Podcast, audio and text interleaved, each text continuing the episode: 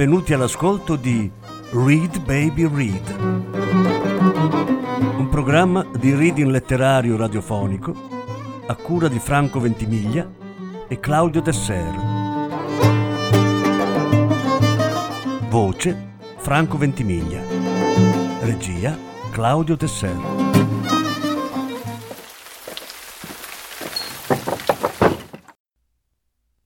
Filomena Filo Sottile, la mostruosi trans, per un'alleanza transfemminista fra le creature mostre. Quinta parte. L'eteropatriarcato è così. Lo respiri tutti i giorni e in assenza di difese ti perverte i pensieri, ti fotte il cervello, te lo cambia con la sua unità centrale. L'eteropatriarcato è antico come l'astronave seppellita di Le creature del buio, il romanzo di Stephen King. Bobby Anderson, senza meta in un boschetto, inciampa in un pezzo di metallo. È ciò che affiora di un veicolo spaziale, precipitato lì in ere passate. Mano a mano che Bobby lo disseppellisce, questo rilascia nell'aria una radiazione intossicante Col passare dei giorni, oltre a quella di Bobby, si guasta la mente dell'intera cittadinanza di Heaven. Il sentire comune diviene ancora più uniforme. Le menti delle persone si connettono fra loro e sono capaci di pensare un solo pensiero. È l'astronave che plasma e plagia gli intelletti. Aumentano gli episodi psicotici, le violenze, gli ostracismi, diminuiscono gli scrupoli etici, il tutto cambia in una appagante sensazione di unanimità. L'unico immune al lavaggio del cervello è Jim Gardner. È la piastra d'acciaio che ha in fronte a tenerlo a riparo dall'influenza normalizzante.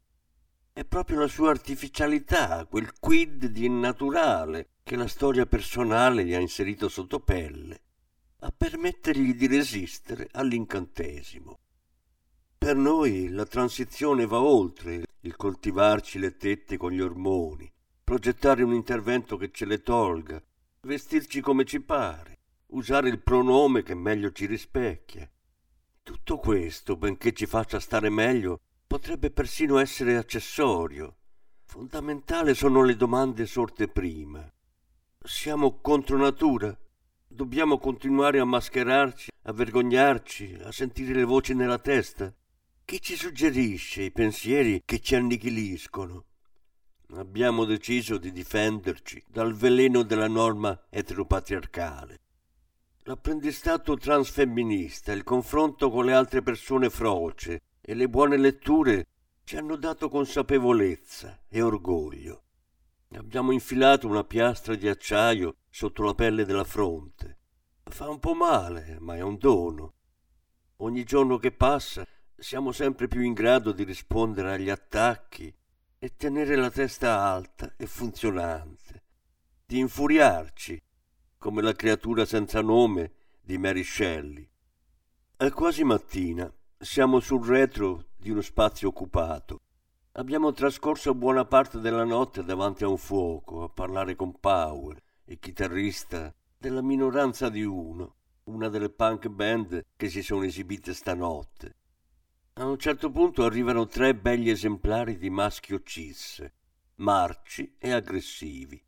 Chiedono una sigaretta. Né Powell né noi ne abbiamo. Si mettono quindi a sproloquiare sulla maniera in cui stiamo gestendo il fuoco. Così fa troppo fumo, dicono, e ci spostano la legna. Quando si dissolve il nuvolone provocato dalle migliorie dei tre fusti e smettiamo di tossire. Quello che ha la faccia da leader naturale ci chiede come ci chiamiamo. Diciamo il nome che usiamo. Il tuo nome vero, voglio sapere. Il mio vero nome è questo. Ritraiamo la mano dalla sua. Il tipo riprende duro. Ah, il tuo nome vero, ti ho detto. Ma sono una persona trans, mi chiamo così, non ho un nome più vero di questo. Il tipo ha la faccia da dritto, il capello ingellato, i segni di che ne ha viste tante intorno agli occhi. Te come ti chiami? A Jim, fa lui. È il tuo nome vero? Chiediamo insieme, Powell e noi. Il tipo ride nervoso e ci dice che a Jim è davvero il suo nome. È nato e cresciuto a Brindisi, figlio di madre macedone e padre albanese. I suoi compari sanno già la storia, si annoiano e tornano in cerca di tabacco. A Jim sta lì, aspetta che siano davvero fuori dalla vista e si accuccia vicino. Poi attacca a raccontarci che a dicembre lascerà l'Italia a causa di Maddalena, Maddalena è una donna trans ed è la compagna di Jim. Stanno insieme da tre anni. Lei è la donna della mia vita, la amo. La nostra piastra d'acciaio si fa calda, come avessimo la febbre. Come faccio a spiegargli a sti pischelli che la donna che amo è il cazzo? Questi sono i miei fratelli, ma non lo capirebbero, mi isolerebbero, mi ghettizzerebbero. Ma non ce la faccio più, voglio vivermi la mia vita con Maddalena, senza sotterfugi. Per questo ce ne andiamo.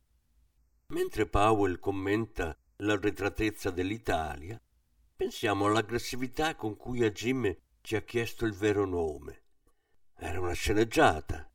Così come sa che il nome della sua compagna è Maddalena, sa che il nostro è quello che abbiamo pronunciato ma davanti ai pischelli, ai fratelli, agli altri cittadini di Haven, finge di sapere un'altra cosa, che le persone trans sono un trucco. E il gioco di prestigio però lo fa lui. Fino a cinque minuti fa recitava la commedia del sabato notte rispettabile, a fare il gradasso con gli amici, a mostrare il maschio d'esperienza.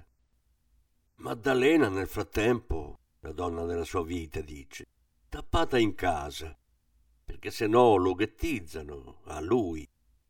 Questa storia è vera, ma Jim e Maddalena sono nomi di fantasia.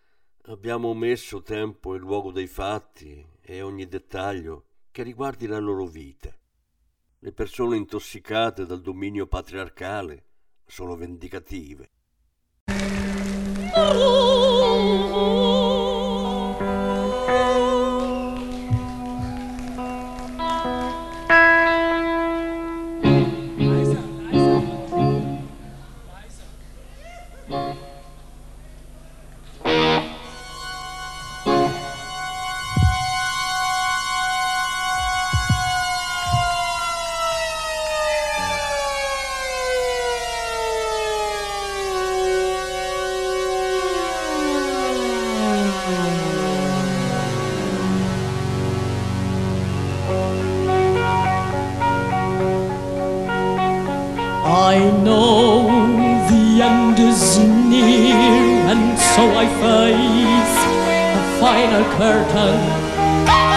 You can't, I'm not a queer.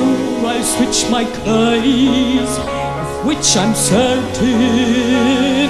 I've lived a life that's full on each and every highway, yeah, yeah, and then much more than this. I did it more.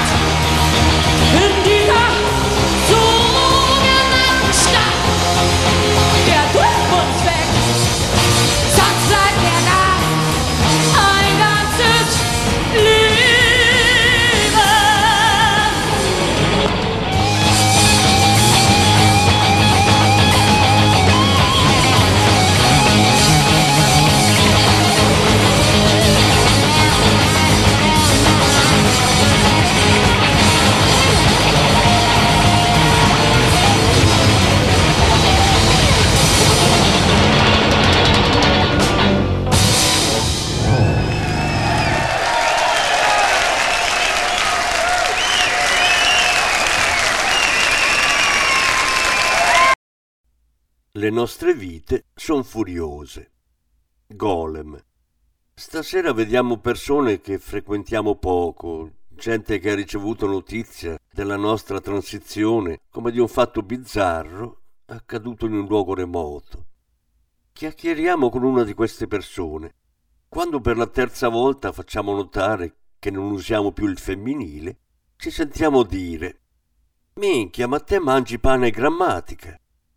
Nella tradizione ebraica eh, si narra di sapienti che trasformano la materia in forme in esseri senzienti. Se sulla fronte di corpi antropomorfi tratti dal fango si pone la parola emet, verità, questi prendono vita. Abbiamo provato la sensazione della morte ad adeguarci al genere che ci è stato imposto alla nascita. Il nome e il genere che usiamo ora, questa è Emmet, verità. In questa dimensione viviamo. Quando gli artefici si stancano dei loro golem, cancellano la prima lettera. Met significa morte. Ed è questo l'effetto del misgendering. Ci riduce al silenzio, all'immobilità. È una cosa diversa dall'ossessione grammaticale. Ci sono parole che ci cancellano e altre che ci manifestano. Eppure noi persone trans resistiamo lo stesso e ci monta la furia. La nostra ribellione al genere imposto, la nostra autodeterminazione gode di scarsissima considerazione. I nomi e i pronomi che usiamo sono considerati aria fritta. Ciò che conta è ciò che è scritto sui documenti. E costa sofferenze, denaro e fatica allineare, per quanto possa concederlo un sistema binario, i documenti alle nostre identità. Bisogna essere persone trans a modino, seguire l'iter previsto. Uno, ricevere una diagnosi di disforia di genere. Due, presentare relazioni psicologiche e talvolta psichiatriche che di concerto con quelle endocrinologiche autorizzano la terapia ormonale sostitutiva. 3. Ottenere da un giudice il permesso agli interventi demolitivi degli organi genitali. E infine 4. Solo allora ottenere la rettifica all'anagrafe. Pinocchio da quasi un anno bazzichiamo il Centro Interdipartimentale Disturbi Identità di Genere della città in cui viviamo. Nel corso di questi mesi, dopo il coming out con la famiglia, dopo aver ottenuto un libretto universitario con il nostro nome maschile, dopo aver vissuto in chiaro come persona trans, abbiamo deciso di intraprendere la cura ormonale. La psicologa che segue il nostro caso non è d'accordo. È meglio aspettare. Dobbiamo continuare ad andare al centro. Nei prossimi mesi loro ci diranno se ritengono opportuno darci quei farmaci, se abbiamo la libertà di decidere per noi e per il nostro corpo. L'operato di questa psicologa è poi molto diverso da quello di un obiettore che si rifiuta di praticare una interruzione volontaria di gravidanza. Ci prendiamo solo la responsabilità di dire che si inquadra nella stessa logica patriarcale. Un'amica a cui abbiamo raccontato l'episodio ci ha detto Menti, digli quello che vogliono sentirsi dire, digli che sei un maschione, che ti piace la fica, che hai l'abbonamento allo stadio, che da piccolo giocavi con le draghe. Pinocchio mente perché le menzogne gli aprono lo spazio per fare le sue esperienze, per andare a caccia di ciò che ha bisogno, per vivere evadendo il controllo sociale. Cacciare balle è una pratica piuttosto comune per le persone trans, soprattutto quando passano sotto le grinfie del protocollo ONIG. Si tratta di confermare la logica binaria, gli stereotipi di genere, in alcuni casi anche la norma eterosessuale. Già che hai sbagliato genere, vorrai pure sbagliare orientamento? Il tutto per avere accesso ai farmaci e agli interventi di cui sentiamo il bisogno. La norma ci deruba l'esistenza, ma non possiamo lamentarcene davvero. Il giudice scimmia di Collodi ascolta con benignità la deposizione di Pinocchio, vi partecipa, si intenerisce, si commuove persino. Poi convoca i gendarmi e sbatte il burattino in galera. È quello che è successo a noi e a tante altre persone trans. La sincerità non è tollerata e soprattutto non paga. Merita anzi di essere arrestata. Dichiararsi per quello che si è è un abominio. E quindi per il tuo bene ci dicono, e perché il sistema possa confermare il pensiero che gli dà forma, ovvero sia la norma eteropatriarcale, ci impediscono di proseguire oltre, di autodeterminarci. Chi può si sposta, emigra, prova percorsi più incerti e costosi. Chi non può si rassegna, si deprime, si tortura, si uccide. Pinocchio è un burattino e diventa umano Viene cioè raccolto nelle schiere della società solo nel momento in cui si assoggetta completamente alla legge patriarcale, quando cioè, per il suo bene, rispetta il padre e la madre, diserta le cattive compagnie, la smette di marinare la scuola. È quello che ci chiede la legge che regola la transizione di genere in Italia, la 164 del 1982, adeguarci. La rettifica dei documenti può avvenire solo dopo aver demolito i propri organi genitali. Dal 2015 due sentenze della Cassazione e della Corte Costituzionale hanno in parte reso più semplice l'iter, ma non mutano la legge, la girano. Gli avvocati che ci seguono ci consigliano di dichiarare che vorremmo tanto farli sti interventi, ma che ormai abbiamo raggiunto un equilibrio psicofisico e non desideriamo turbarlo. Alla faccia dell'autodeterminazione. Cacciaballe.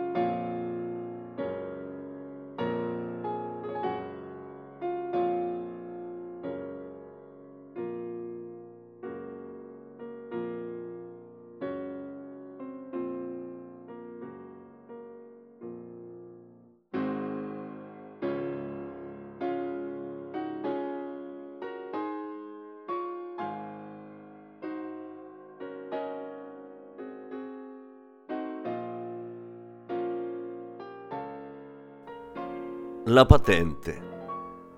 Ad agosto scorso, a Sharm el Sheikh, Loredana e Michaela, due persone trans di Bari, sono state fermate e rimpatriate per la discrasia fra il loro aspetto e i loro documenti.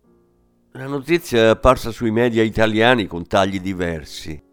Si va dal tono divertito che si riserva ai truffatori scoperti in questi articoli si usa il maschile per le due protagoniste e vengono svelati i loro nomi anagrafici, fino al tono piccante per la rigidità mostrata dal paese nordafricano.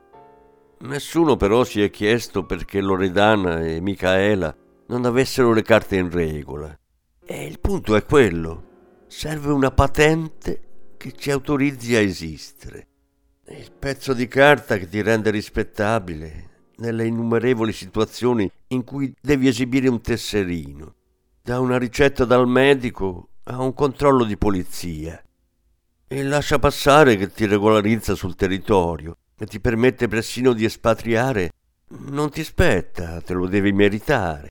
Se non vuoi vivere come uno straniero nella tua nazione, devi assoggettarti alle leggi della norma, rientrare nel binarismo, accettare lo scioglimento del tuo precedente matrimonio, garantire che con la chirurgia o con i farmaci tu sia incapace di procreare. Si vorrà mica ingrassare le schiere delle creature mostre.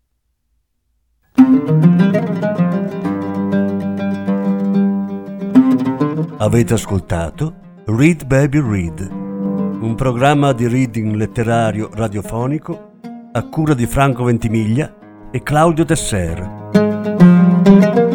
Grazie per l'ascolto, alla prossima settimana. La successiva parte sarà trasmessa la prossima settimana.